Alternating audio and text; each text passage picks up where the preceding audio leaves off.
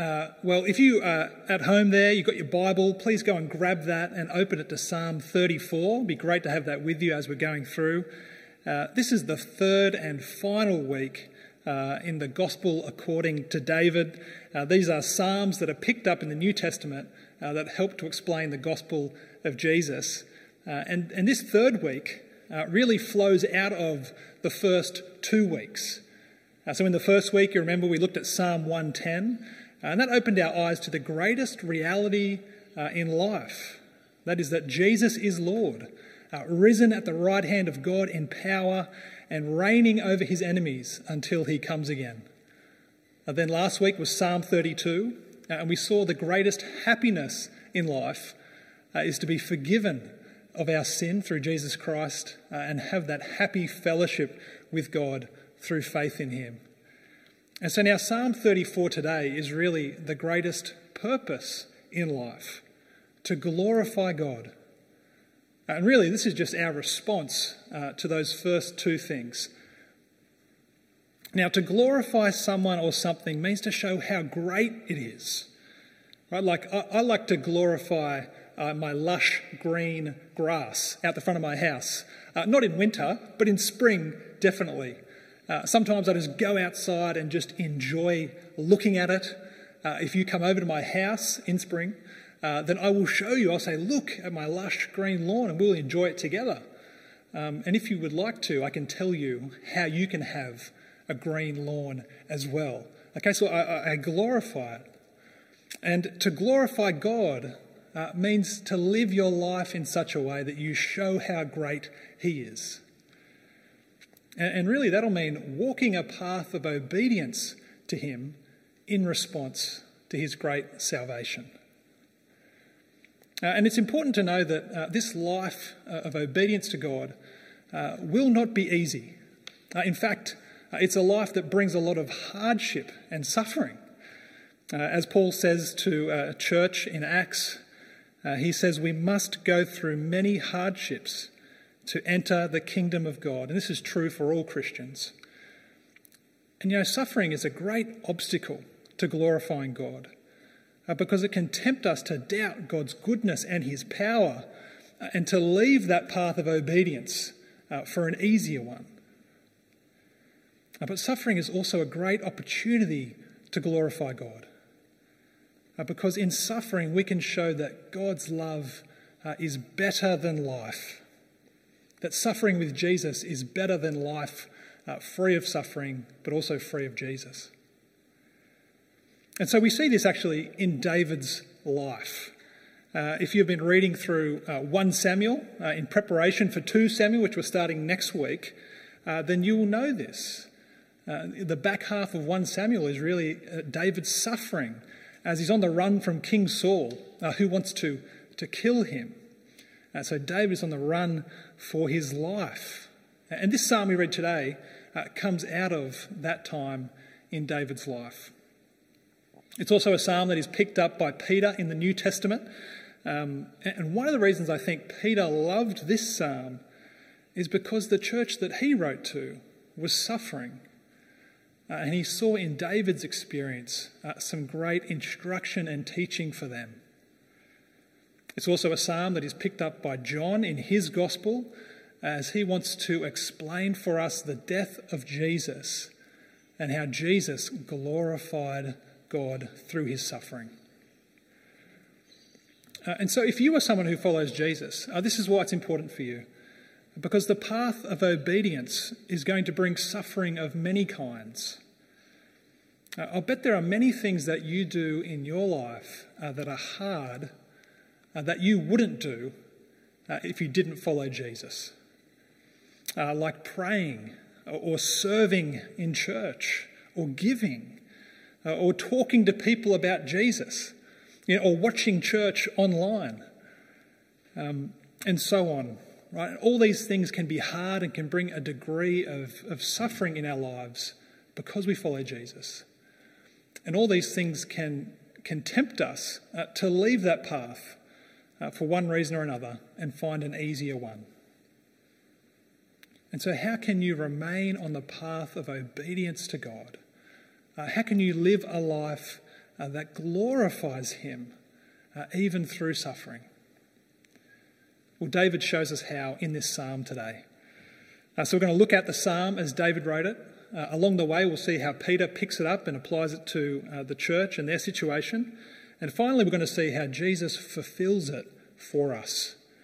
So here's a, a brief outline. Uh, we're going to look at David glorifies the Lord, David's experience, David's invitation, uh, then finally David's instruction. Uh, so, firstly, David glorifies the Lord in verses 1 to 3.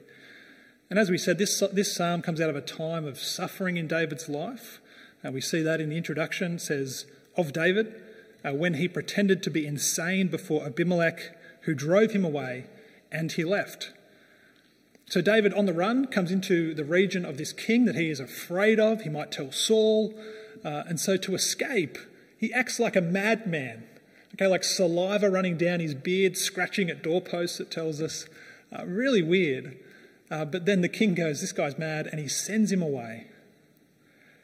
And as we hear in, in this psalm, uh, David reflects that this was actually a time of great suffering for him.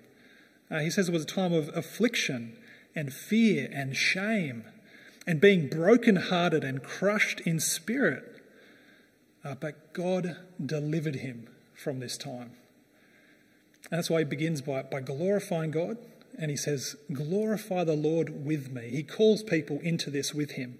Uh, so he says in verse 1 I will extol the Lord at all times. His praise will always be on my lips. I will glory in the Lord. Let the afflicted hear and rejoice. Glorify the Lord with me. Let us exalt his name together. And interesting here, you know, you know, David is glorifying God after, you know, God saved him. Uh, but we also see that he, he does this at all times and always, it tells us there. And we see this in another psalm where David is suffering, Psalm 63. Uh, and there David says, Because your love is better than life, my lips will glorify you. And right there, David is saying that before God has delivered him, uh, during his suffering. You see, David glorifies the Lord at all times because having his love in suffering uh, is better than a life without those things. So David glorifies the Lord. Uh, then he tells us of his experience. And we see what David did in suffering here uh, as he recounts for us his experience. And so it tells us there that uh, in this time of suffering, uh, he sought the Lord in verse 4. Uh, verse 5, he looked to him. Verse 6, he called to God. And what did God do? Well, it tells us there in verse 4, he answered, he delivered. Uh, verse 5, he made David radiant, or, you know, glowing with happiness. And verse 6, uh, he heard and saved David out of all his troubles. So basically, David called, God answered. Uh, made me think of the time when uh, Jesus was walking on water and Peter wants to come out and, and see him on the water. And so he walks out, uh, but he sees the wind and the waves and he begins to sink and he calls out to the Lord. He says, Lord, save me. And then Jesus reached out his hand and caught him and saved him. And this is a picture of how you glorify God in your suffering. Uh, you call out to him to save you, uh, and you trust that he is going to answer. And so, what did David do is that he used his experience uh, as an invitation to others uh, to experience the same thing. And so now we get to David's invitation to others. And David's invitation is to taste and see that the Lord is good uh, in verse 8. And, and, I think the verses around this are telling us how we do that. Right, so how do, how do we taste God? Well, we, verse 7, we fear God. And verse 8, we take refuge in God. And verse 10, we seek Him. Right? That is how we, we taste and experience God. And then if we do that, we will see how good God is. So, verse 7, we'll see that we are protected. Verse 8, you will see that you are blessed or happy, as we saw last week. Verse 9, that you will lack nothing. And verse 10, you will lack no good thing. Right, David's saying, taste and see that the Lord is good. And we see this is the first time that then Peter quotes this psalm as he's writing to the church. And he writes to a church who, you know, like David, they are suffering. Um, they're most likely experiencing what we might call a soft persecution, uh, where they're not being, you know, killed for their faith, but they're being criticised uh, and discriminated against, ridiculed, excluded, shamed. Right? Sounds familiar to our time. And these are hard things, uh, but Peter encourages them to keep going following Jesus. So 1 Peter 2, verse 1 says, Therefore, rid yourselves of all malice and all deceit, hypocrisy, envy, and slander of every kind. Like newborn babies, crave pure spiritual milk, so that by it you may grow up in your salvation, now that you have tasted that the Lord is good. That's right. Peter's saying here, you've tasted the goodness of God. Right, you have, you have believed in Jesus, you've been born again of the Spirit, and you have the hope of eternal life right? And God is, is protecting and guarding you uh, until you come into that eternal life in the end. Right? he says, You have tasted that. Now that you have tasted, uh, you should want more of that. Now that you've tasted salvation, you should want more salvation. You should want to grow up into this salvation. Right now that you have a taste for God, uh, you have this new taste for obedience to God. So, this is something that David goes on to teach us about, uh, right? And he calls it the fear of the Lord. So, these are David's instructions to us uh, in verse 11. David says to us there, he says, Come, my children, listen to me. I will teach you the fear of the Lord. Right, and this is an, an easily misunderstood uh, phrase in the Bible. Uh, it doesn't mean you're, you're afraid of God you know, so you do what he says because you're scared of him. Um, it's actually a response to knowing God uh, where you gladly do what God says. It is your joy to do that. Uh, you might have heard fear described as, as awe or, or respect or reverence for God. Uh, and those things are really good descriptions of what it means to fear God. But they just don't, they don't capture um, what is the intensity of desire uh, in the fear of the Lord. Um, and so here's a picture of what it means to fear. And thanks to Josh Wheeler, who, who pointed this out to me, uh, this is a girl uh, in a Beatles concert in the 60s. You can see a badge there, I love Ringo. Um, and, and she is not afraid of the Beatles, uh, but she is overwhelmed with desire for them when she sees them. Uh, and this is kind of what it's like to fear God right? It is an intense desire for Him. Right? It, is, it is a deep love and a longing for God, where you want to live a life that is pleasing to Him. Uh, you, want to, you want to obey Him.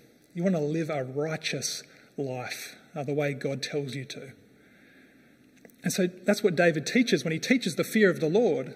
Uh, it's about the things that you say and the things that you do. See? Uh, verse 13 and 15 here. 13 to 15. David says, Keep your tongue from evil and your lips from telling lies. Turn from evil and do good. Seek peace and pursue it.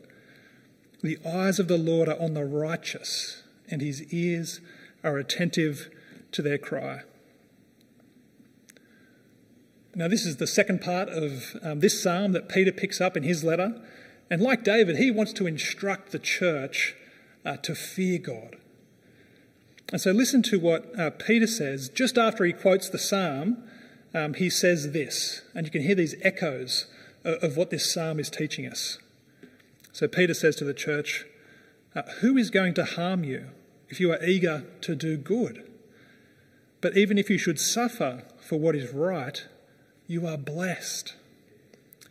Do not fear their threats, do not be frightened, but in your hearts revere Christ as Lord. So Peter's, you know, revere Christ as Lord there is like David's uh, fear the Lord. And right, so what, what, what's being said here is having tasted his goodness, now fear him.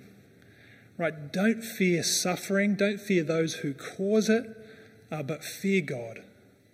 Right? Uh, call out to him in your suffering and continue to do good when you are suffering. Live that righteous life. Do good, do right, uh, according to the will of God. Right, and you do that, you stay on that path no matter what the cost. That is what David is calling us to, that is what Peter is calling the church to. Uh, and as you think about doing that, if you're like me, you think, man, I, I do not fear God um, the way that I should. I don't desire Him like I should.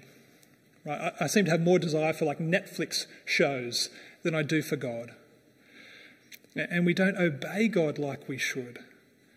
Right? How often do we leave the path of obedience when it gets hard? And we just look for that much easier way to go, uh, even if that means sin. And so we do not glorify God like we should. Uh, but that's why uh, we should be so thankful uh, for the Lord Jesus Christ, uh, because he did. And so this is, you know, it's a psalm of David, uh, but it is a psalm that is fulfilled in Christ. You know, David's life is a great example of glorifying God. We can learn from that. Uh, but the best thing about David's life and the Psalms that he wrote is that they prepare us for the coming of the Lord Jesus Christ. And Jesus was one who fulfilled this psalm. He glorified God perfectly uh, in his life and fulfilled uh, what this psalm is talking about. Uh, and so, you know, Jesus' life was sinless. Uh, he, he always obeyed God. He, ne- he never left that path of obedience, even to death.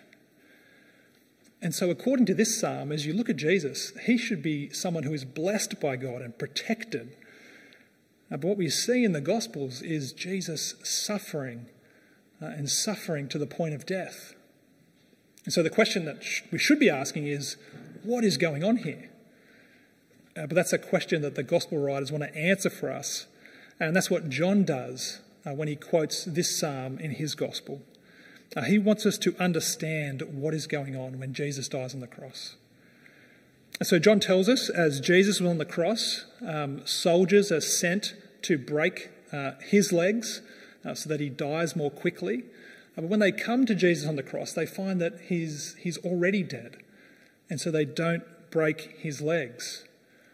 Right, and John says this happened to fulfill Psalm 34. Uh, in verse 20, it tells us this. It says that he protects all his bones, uh, that not one of them will be broken.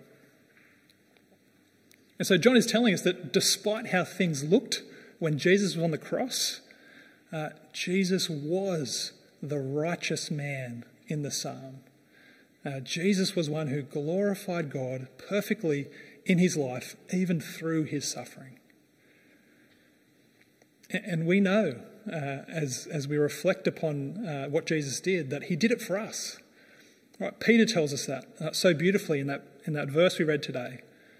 Uh, Peter says that Christ also suffered once for sins, the righteous for the unrighteous, to bring you to God. And so we know that, that Jesus suffered to bring us to God. And this is what we spoke about last week.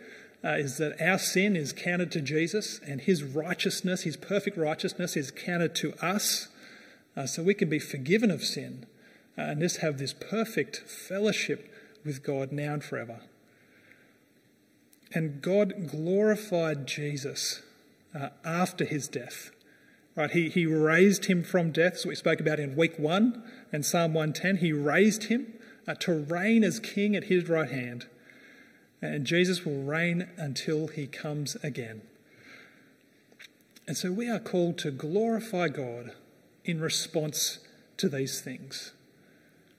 Right? We don't, we don't fear and obey God to earn his love and forgiveness, uh, but we do it in response to being forgiven and loved by God through Jesus. Right? After tasting the goodness of God, uh, we want more of him. And this is not something we do in our own strength. Okay, we, we, the Bible tells us that we are united with Jesus. As he lives, we live in him, uh, and he strengthens us uh, to live this life glorifying God. In fact, we should, we should hear Jesus saying to us, uh, Glorify the Lord with me. Uh, as one who fulfills this psalm, Jesus invites us uh, to glorify God, not on our own, in our own strength, uh, but with Him and through Him. And what a wonderful relief that is. What a wonderful relief that is. Jesus doesn't say, you know, I've done my bit, uh, now you do your bit, it's your turn. Uh, it doesn't just leave us, you know, here on earth just to struggle our way through life.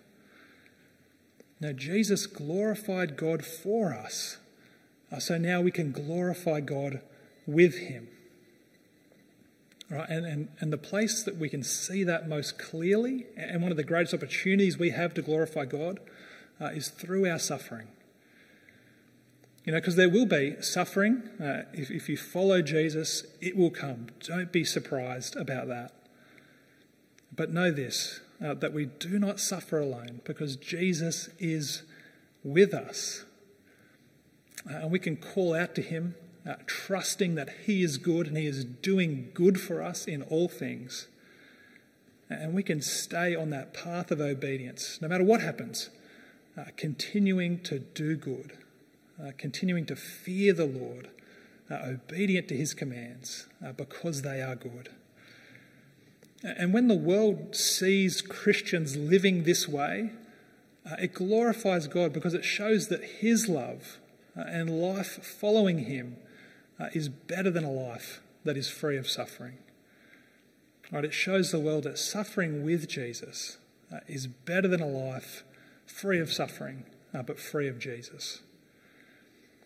And so when we hear verses in Scripture that tell us to rejoice in suffering, this is why. Uh, Peter has one of them, uh, 1 Peter 4.13. Uh, Peter says, Rejoice inasmuch as you participate in the sufferings of Christ, so that you may be overjoyed when his glory is revealed. Uh, and friends, this is why we can rejoice in suffering, uh, because we know where the path ends uh, in glory Right, God will bring us uh, and all who believe in Jesus into his eternal kingdom uh, where there will be no more suffering, uh, but only the everlasting enjoyment of God with all his people. Uh, that is why we can endure suffering, remain on that path, uh, because we know where it ends. And we know that the Lord Jesus is with us and so, would you hear these words as we finish? Uh, hear Jesus saying to you, uh, Glorify the Lord with me. Uh, he is with us always to the very end. Praise God for that. Uh, let's pray now that God will do this work in us uh, as we are not able to do it without Him. So let's pray for that work.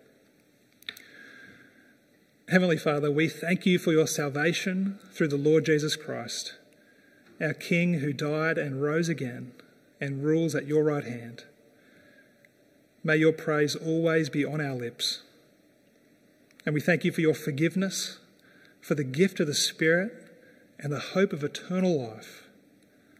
And so we pray, as we have tasted your goodness in these things, that you would fill us with desire for your glory, that we would fear your name, that we would live lives of obedience that glorify you and Father, we thank you that we are not alone in our suffering, uh, but that Jesus is with us.